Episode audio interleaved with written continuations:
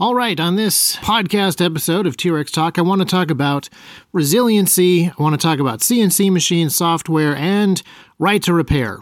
Now, we've talked about right to repair a little bit in past episodes, um, but I really want to specifically talk about the company Tormach. Tormach is a company that makes CNC routers and CNC milling machines, and they made an announcement a couple weeks ago saying that they were a right to repair company. Now, right to repair means a lot of different things to different people, and essentially what it really boils down to, in my opinion, is actually more of an ownership issue uh, than directly a repair issue. So if you can't actually repair or maintain or adjust or use the product on your own terms, do you actually own it? And generally speaking, this conversation revolves around consumer electronics and, to a lesser extent, software. Because you don't expect to be able to get into your software and actually change the source code and manipulate that software and alter it and make code level bug fixing repairs to the software, you wouldn't think of uh, software as being related to this right to repair issue, but it is directly related to this ownership issue. More and more pieces of software that exist today, uh, they don't exist as products anymore, they exist as services that you subscribe to. So you subscribe to Adobe Photoshop, you don't own Adobe Photoshop. You subscribe to Autodesk Fusion 360, you don't actually own it. You use it at Autodesk's discretion as long as they allow you to and you continue to pay for it. And there are certain physical tools that fall into this category as well. They exist as a, a sort of a lease option. Uh, you're essentially subscribing to the service of this. Then there's other things like um, printers, where technically you own the printer, but you are unable to use it without buying the ink from the specific supplier that uh, makes the ink for that specific printer. But what Tormach is trying to do is the exact opposite of that. They want to make sure that the machine is designed in such a way that the owner can easily replace a lot of the uh, most common components. So, a lot of the parts of the machine are standard off the shelf parts, and they give you the part number so that you can go and buy replacements from people other than Tormach. And they include all the machine manuals and all the technical documents so that you know how your machine works because it is yours and you are allowed to change it and repair it and maintain it yourself. You're not supposed to make fixes to your iPhone, and at the high end of a lot of production equipment, you are not allowed to make changes or fixes to your production equipment, you have uh, part of your license agreement or part of your service agreement or warranty agreement is that you must have licensed service guys come out and work on stuff. And there are times when that's a very attractive proposition. We recently bought uh, a Haas machine that we're using at T Rex Arms, and diving into the bowels of that machine to fix parts of it that break doesn't sound fun to me. It also doesn't sound like we would improve the situation when we tried to do that. And yet, being able to maintain our own machines is something that is very important to us. Massive catastrophic failures are not things that we can uh, necessarily repair on our own. But being able to lubricate the machines, being able to change the air filters, being able to change the grease cartridges, being able to buy new grease cartridges off the shelf and not having to get them through a licensed dealer at 10x the price of your standard generic parts, these things are fairly important to us as a shop, both practically, but also kind of ideologically for several reasons. First of all, we like the idea that a person purchases a product and then they own that product. That becomes their private property for them to do with as they wish. And that's one of the reasons that when we revamped the sidecar, we made it open source and we built it around common off the shelf parts like the pins or the end mills that you use to make different bits and pieces for the sidecar. But we would also like the equipment that we have in the shop to be more user repairable and user maintainable for another reason, and that is that we're trying to be resilient as a company. Now, I'm going to be honest, we didn't actually think very deeply about this when we first dove into uh, automation. When we first started making things, we started out with very cheap equipment that we bought off the shelf. It, was really simple stuff drill presses, bandsaws, microwave ovens, things that are really easy to get a new one of, regardless of whether or not Harbor Freight goes out of business. And then when it's time to get into automation, we started out at the very low end for basically entirely financial reasons. Um, I knew nothing about CNC routers or mills. I knew nothing about that field. But as I did my research, ShopBot made a machine that was relatively affordable, and used machines held their value well but were still even more affordable. And it was a machine that was simple enough that I figured that I would be able to learn it by tinkering. And it was open to a lot of experimentation and a lot of modification by tinkerers. But at the same time, it was a robust machine that could be used for production work. And that's what drove us to buy a used ShopBot. And uh, I used for my CAD software Lightwave, not necessarily out of a specifically deliberate decision, but because it was a piece of software that I already owned and it was a piece of software that I was comfortable using. So for years, that was our automation package. CAD inside of Lightwave, which is not necessarily a CAD program, and then CAM inside of Aspire, even though it's not necessarily a fully robust CAM program, and production work being done on ShopBots, which they're very low end machines, but they were certainly capable of what it was that we were doing. Now, as T-Rex has grown, we have added to our equipment uh, shelf a Haas machine, a CNC mill, a vertical machining mill that is very powerful, very accurate, very robust, and yet at the same time, in some ways, it is a little bit less flexible than a ShopBot. The ShopBot is designed to be opened up by the user and really tinkered with. It comes as a kit that you assemble yourself. There's a whole bunch of input and output pins on the control board that you are expected to wire stuff up to. So, some of our new uh, automation hardware that we built inside of the Haas machine is running on on the ShopBots because the ShopBots have uh, these really exposed circuit boards, and it's a cinch to put relays on those and control those through the software um, that ShopBot runs on, which is only Visual Basic. But it's really easy to customize and to tinker and to add capabilities to those things, and ShopBot doesn't complain that we have done that because they left those exposed input-output pins there on purpose for this this very idea that the user would hack together something new, uh, something that fits their use case and their needs very specifically.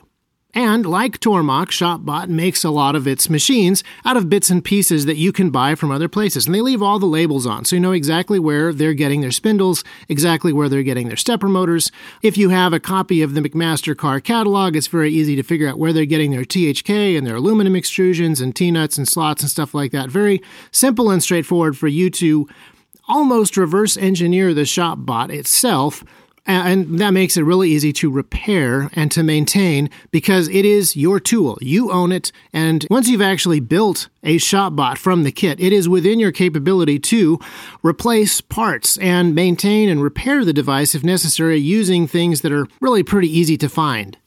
And I really like that. As much as I love the Haas machine for its speed and its power and its capability, it is on many levels a far, far superior device to a ShopBot, and the price tag reflects that. But with all of the extra capabilities come extra complexities that make it more difficult for us to maintain ourselves.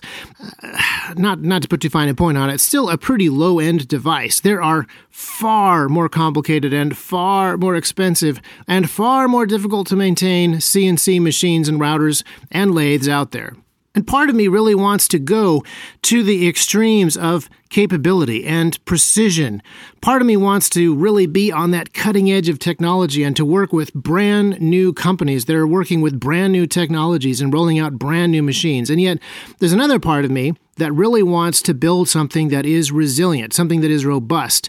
And more and more, particularly since last year, as we've dealt with issues with supply chain and issues with various other things, the need for a robust and a resilient production pipeline has kind of made me look back at some of our decisions that we've made to stick with things that are easier to build ourselves and easier to repair ourselves.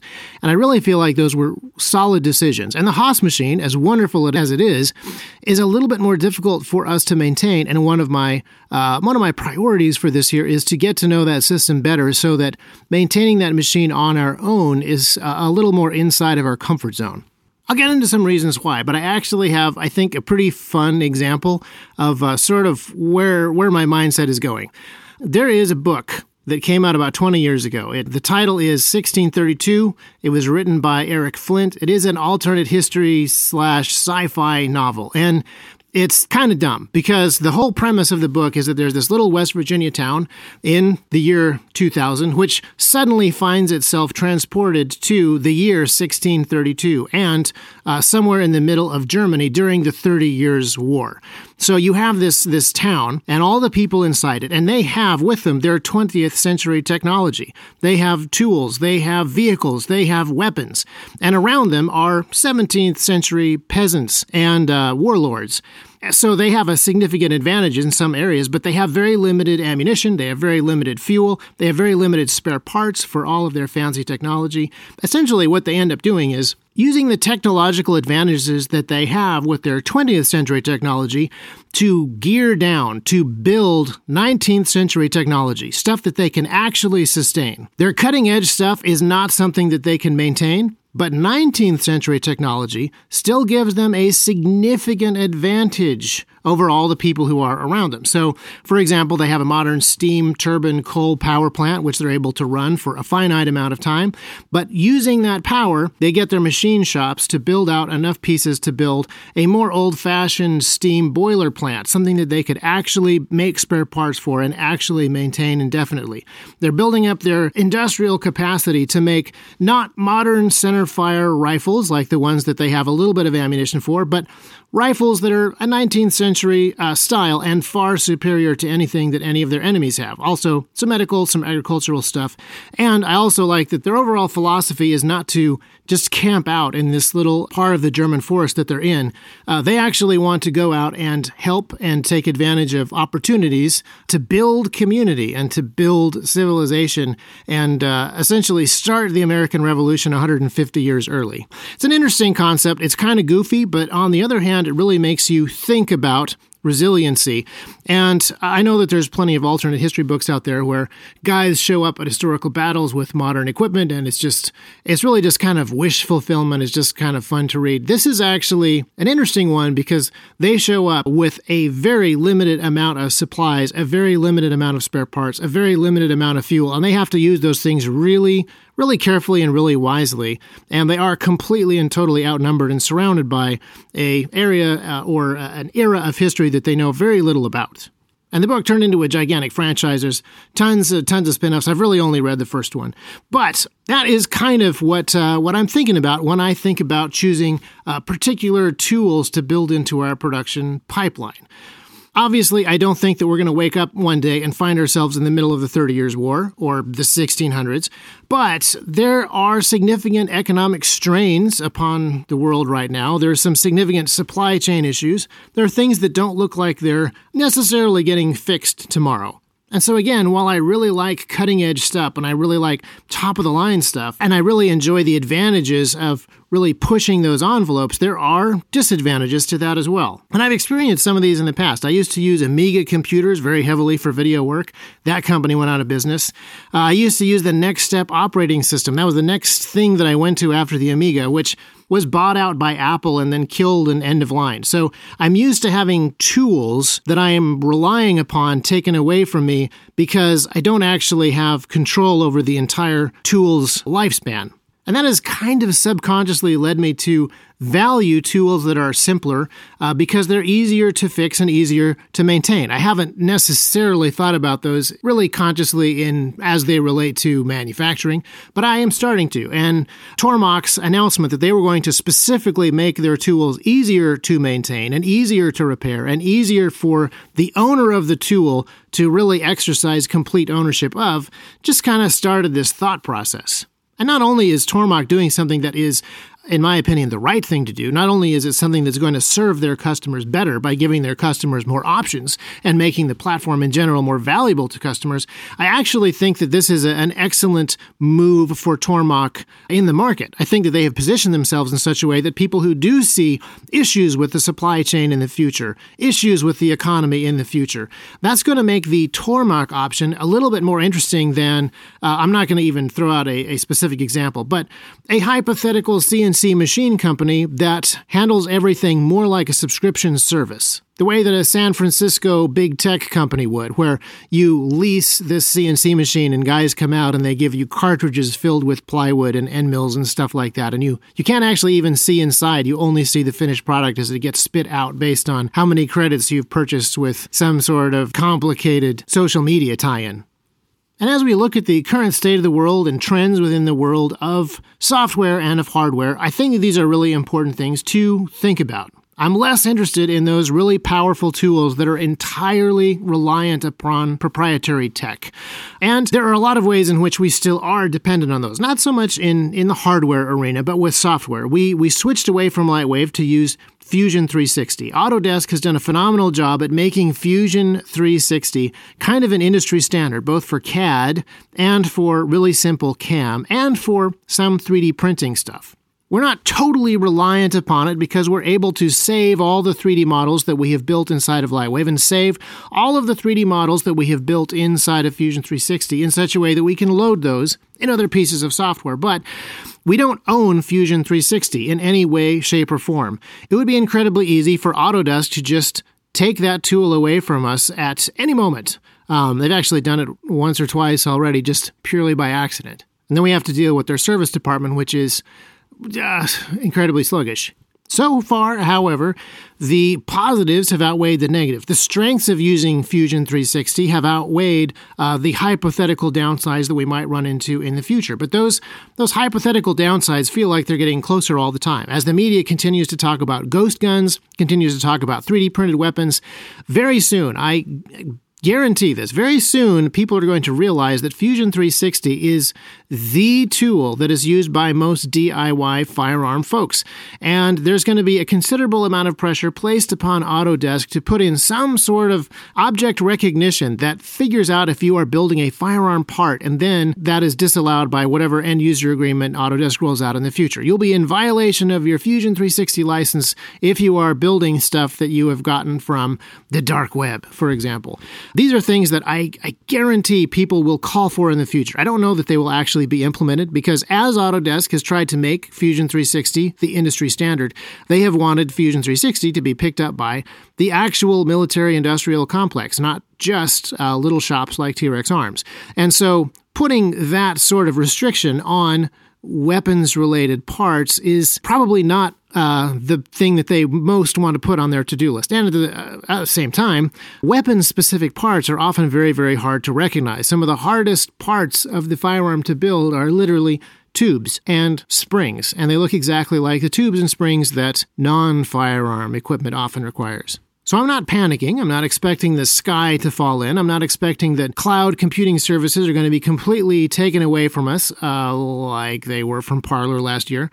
But it is something that we should have on our radar. And as we launch ourselves into new uh, large equipment purchases or lock ourselves into new ecosystems of applications or hardware, these are things that I think that we should give some significant thought to. And it could be that an inferior piece of CAD software is actually more valuable to a company like T Rex than the industry standard. And it could be that uh, what Tormach is doing is making them more valuable to certain types of manufacturers than some large, complicated, proprietary, cutting edge company. I'm not trying to talk down uh, the quality of Tormach or the quality of ShopBot, but there is a value in the fact that they are made out of really simple, off the shelf parts, even though speed or precision may suffer a bit. And there's some value in having a really expensive, precise machine that is built using entirely proprietary equipment, uh, but there's some downsides to that as well. You might have a machine that is capable of amazing things as long as it's well supplied by stuff that is well, currently sitting on a container ship four to six weeks out uh, off the coast of California. So I commend Tormach for thinking of ways of making their tools more robust and providing some more value to their customers so that they can depend on these tools for longer into the future, uh, even an uncertain future than some of the competition. And I would uh, really recommend that other companies that are involved in this think about this concept of rights to repair, and more than just right to repair, um, right to fully own the tools and fully tweak and use those tools, uh, even when certain uh, service options are no longer available. And for those manufacturing companies that are looking at expanding or looking at changing tool sets, I think this is a really, really important thing to think about. I believe that in the next uh, few years, resiliency is going to be a lot more valuable a concept in American manufacturing than raw efficiency. And while redundancy and robustness and uh, resiliency come at a cost, there are all kinds of circumstances, all kinds of scenarios in which case it's totally worth it.